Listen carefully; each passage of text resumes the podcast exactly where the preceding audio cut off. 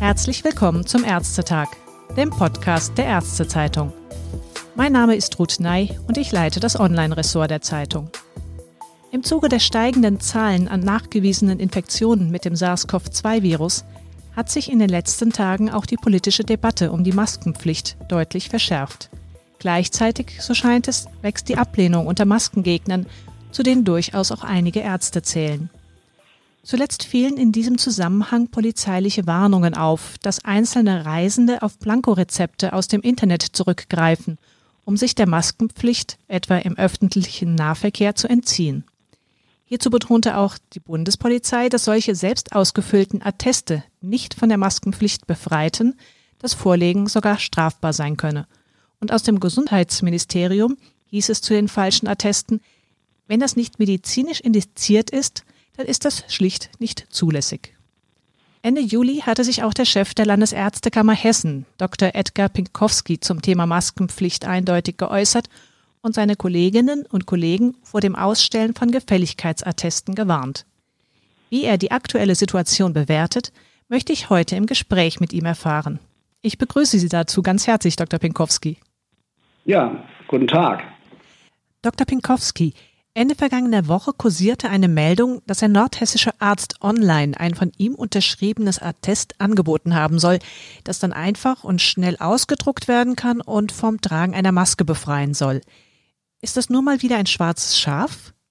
Wir haben als Landesärztekammer bereits am 22. Juli, also vor ungefähr einem Monat, davon Kenntnis erlangt und in dem Zusammenhang die von Ihnen erwähnte Pressemitteilung, die vor dem Ausstellen von Blankorezepten warnt, herausgegeben.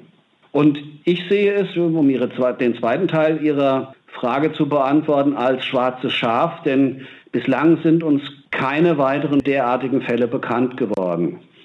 Was unternimmt die Kammer dann gegen solche schwarzen Schafe? Wie ist generell das Vorgehen und welche Konsequenzen drohen? Wir übergeben das dann unserer Berufsgerichtsabteilung, die dann recherchiert und ermittelt und dann dem Präsidium entsprechend die Ergebnisse vorlegt und das Präsidium das bewertet und dann gibt es eine Spanne von berufsrechtlichen Sanktionsmaßnahmen, die dann im Einzelfall verhängt werden. Was könnten das für Maßnahmen sein im Einzelfall? Das kann von einer Ermahnung über einen Tadel bis zu einer Geldbuße reichen und im Extremfall auch zu einer Anklage vorm Berufsgericht. Interessant ist in diesem Zusammenhang einmal die Rolle der Kammern bei der Maskendebatte zu betrachten. Das Meinungsbild wirkt dabei nach außen zum Teil nicht sehr einheitlich. Am Anfang hieß es ja immer, Masken bringen nichts. Sie selbst haben im April noch mit Unverständnis etwa auf die kommunale Entscheidung in Hanau reagiert, eine Maskenpflicht einzuführen. Bundesärztekammerchef Klaus Reinhardt hatte in einem Interview der Berliner Zeitung im Mai ebenfalls noch eine generelle Maskenpflicht als wissenschaftlich hoch fragwürdig und kulturell nicht wünschenswert eingestuft. Dann kam das große Umschwenken. Es bleiben aber die kritischen Stimmen, die den Nutzen anzweifeln. Wie sehen Sie das? Wäre es nicht eher Aufgabe der Kammern, einmal der Öffentlichkeit gegenüber, aber auch innerhalb des Kollegiums, stärker für eine Orientierung zu sorgen? Das muss man einfach so sehen. Zu dem Zeitpunkt, als ich mich äh, gegen die allgemeine Maskenpflicht in Hanau ausgesprochen habe, herrschte ja noch ein zum Teil eklatanter Mangel an medizinischer Schutzausrüstung. Und da wäre es angebracht gewesen, medizinisches Personal, was ja wirklich dann auch zu den höher gefährdeten Personenkreis gehört, mit entsprechenden Masken auszurüsten und nicht die Allgemeinbevölkerung. Das ist das eine. Zum anderen können sich auch Erkenntnisse im Lauf der Zeit ändern. Auch das muss man der Wissenschaft zugestehen, dass sie aus ihren Beobachtungen, Forschungen etc. unter Umständen neue Schlüsse zieht. Das ist das eine. Zum anderen die reinen Mund-Nase-Bedeckungen aus Stoff sehe ich heute immer noch als kritisch oder als nicht so wirksam wie ein medizinischer Mund-Nasenschutz landläufig als OP-Maske bezeichnet. Da herrscht unter Umständen, wenn es eine zertifizierte ist, sogar noch ein gewisser Selbstschutz für den Träger. Aber der eigentliche Effekt ist der, eben andere zu schützen vor seinem eigenen ausgeatmeten Virus in Form von Tröpfchen. Wobei nämlich, und das zeigt auch die Untersuchung, gerade bei den Selbstgenähten, die Schutzwirkung der Stoffmasken, was jetzt Aerosolverbreitung, und da ist sich die Wissenschaft ja immer noch nicht einig, wie infektiös Aerosole sein könnten. Ich bleibe bewusst im Konjunktiv. In dem Zusammenhang sind diese Masken, was die Aerosolverhinderung betrifft, gar nicht genau zu bewerten, weil man ja gar nicht genau die Stoffe, aus denen das gemacht ist, kennt. Es herrscht auch keine Zertifizierung. Die schützen wirklich, das kann man natürlich sagen, vor Tröpfcheninfektion. Deswegen muss man das Ganze auch ein bisschen differenziert sehen und wie gesagt, auch wissenschaftliche Erkenntnisse können sich ändern. Das heißt, Maskenschutz unter bestimmten Blickwinkeln ja, aber nur als einzelnes kleines Bausteinchen in einem Gesamtkonzept. Oder wie würden Sie das sehen? Es ist ein Baustein in unserem Haupthygienekonzept, nämlich Abstand halten, Händehygiene, und da, wo der Abstand nicht einzuhalten ist oder unter besonderen anderen Umständen eben das Maske tragen. Mit Maske ist gemeint Mund-Nasenschutz, wie es offiziell heißt, oder Mund-Nase-Bedeckung. Sie haben aber dennoch im Juli in einer Pressemitteilung Ihrer Kammer das Thema Gefälligkeitsgutachten auch explizit nochmal aufgegriffen. Was lag Ihnen oder liegt Ihnen dabei denn so sehr am Herzen, dass Sie das in einer eigenen Mitteilung rausgegeben haben? Zu dem damaligen Zeitpunkt war uns der Fall des Kollegen aus Nordhessen schon bekannt. Und ich habe mir halt Gedanken gemacht, meine Kollegenschaft darüber zu informieren, auf welches gefährliches Gebiet sie sich begeben, wenn sie Gefälligkeitsatteste ausstellen. Denn es ist berufsrechtlich nicht akzeptabel, Blankorezepte zur Befreiung von der Maskenpflicht ins Internet zu stellen. Ein solches Blankoattest verstößt gegen zwei Paragraphen der Berufsordnung für Ärztinnen und Ärzte in Hessen. Nämlich Paragraph 2 allgemeine Berufspflichten, wonach Ärztinnen und Ärzte ihren Beruf gewissenhaft auszuüben haben und Paragraph 25 ärztliche Gutachten und Zeugnisse. Gemäß Paragraph 25 Satz 1 der Berufsordnung haben Ärztinnen und Ärzte bei der Ausstellung ärztlicher Zeugnisse und Gutachten mit der notwendigen Sorgfalt zu verfahren und nach bestem Wissen eine ärztliche Überzeugung auszusprechen.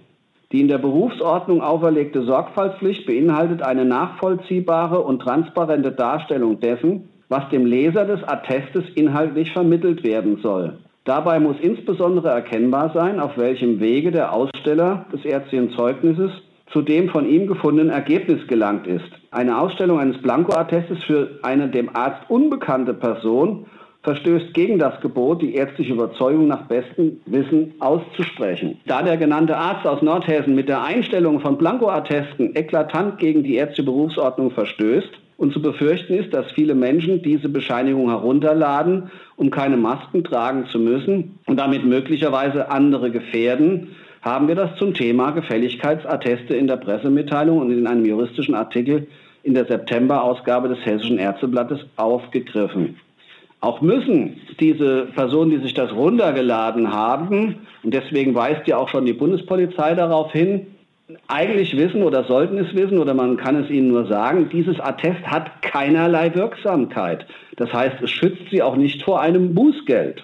Es bleiben ja nichtsdestotrotz die Zweifel am Nutzen des Maskentragens. Sie haben ja selber ein paar Einschränkungen genannt. Wie nehmen Sie denn diese Debatte derzeit um die Masken und die Maskenpflicht wahr?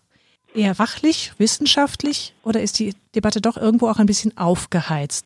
Also für mein Empfinden ist die Debatte äh, sehr emotional und auch aufgeheizt. Unter Kollegen wird natürlich eher wissenschaftlich sachlich diskutiert. Es wird ja auch immer wieder über die möglichen gesundheitlichen Risiken von Masken diskutiert, gerade wenn man sie sehr lange trägt, wenn man sie nicht regelmäßig wechselt, wenn sie feucht werden. Es wird auch immer wieder auf Hautschäden, zum Beispiel bei Servicekräften hingewiesen, weil es hängt ja auch von der Qualität der Maske ab.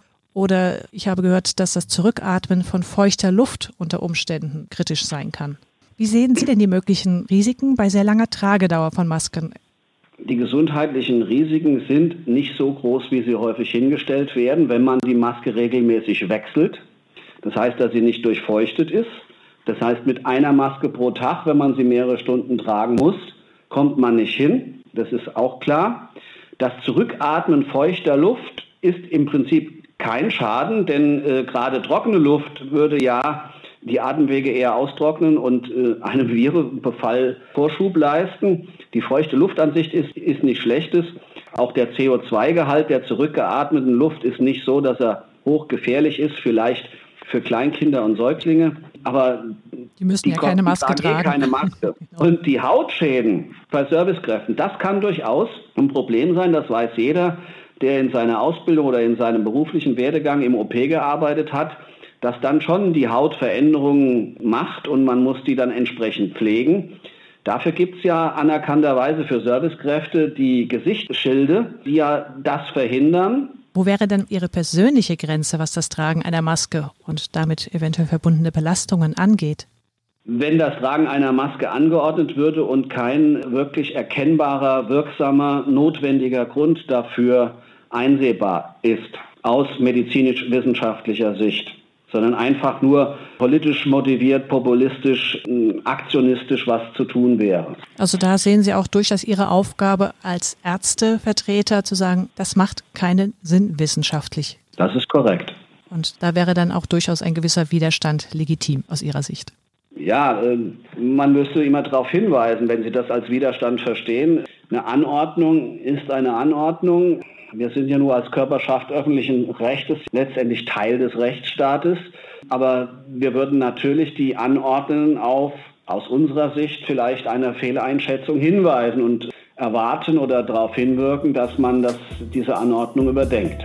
Ein kluges Wort. Ich danke Ihnen ganz herzlich für das Gespräch, Dr. Pinkowski. Gerne, immer wieder.